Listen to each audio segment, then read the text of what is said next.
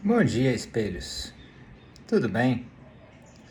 A nossa reflexão de hoje parte de uma história indiana que eu admiro muito, que conta uma, em formato de fábula de um príncipe indiano que mandou chamar um grupo de cegos de nascença e se uniu no pátio do palácio. Ao mesmo tempo, mandou trazer um elefante e o colocou diante do grupo. Em seguida, conduziu cada cego pela mão e foi levando até o elefante para que o apalpasse. Um ele colocou para apalpar a barriga, outro a cauda, outra a orelha outra tromba, outro uma das pernas. Quando todos os cegos tinham apalpado o grande elefante, o príncipe ordenou que cada um explicasse aos outros cegos como era o elefante que eles tinham tocado. O primeiro que apalpou a barriga Disse que o elefante era como se fosse uma enorme panela. O que colocou suas mãos em cima da cauda até os pelos da sua extremidade, discordou e disse: Que nada, o elefante se parece com uma vassoura. Nada disso, disse o terceiro. Ele se parece com alguma coisa, como se fosse um grande leque aberto pois ele tinha apalpado a orelha. E aí, mais uma risada invadiu a todos. De mais um cego que falou: Vocês não sabem de nada. O elefante tem a forma, as ondulações e a flexibilidade de uma mangueira de água. Ah, rapaz! exclamou o último cego. Você está muito errado. Ele é redondo, com uma grande mangueira, mas não tem nada de ondulações e não tem nada de flexibilidade. Ele é rígido como uma poste, como um poste, pois ele tinha apalpado a perna. E os cegos ficaram ali horas e horas discutindo, cada um querendo provar que os outros estavam errados e que o certo era o que ele dizia. Evidentemente, cada um se apoiava na sua própria experiência e não conseguia entender como os demais podiam afirmar aquilo que estavam dizendo.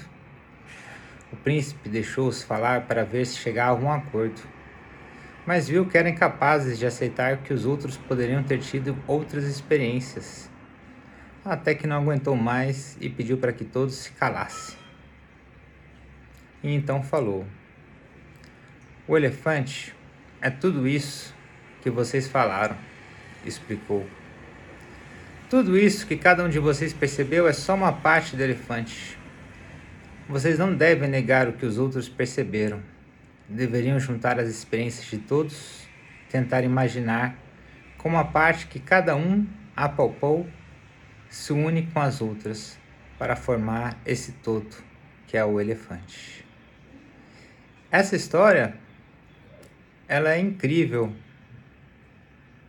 para falar sobre as nossas intolerâncias, sobre os nossos julgamentos, sobre a gente sempre querer achar que o nosso ponto de vista é o correto, mas a gente esquece que é apenas um ponto de vista.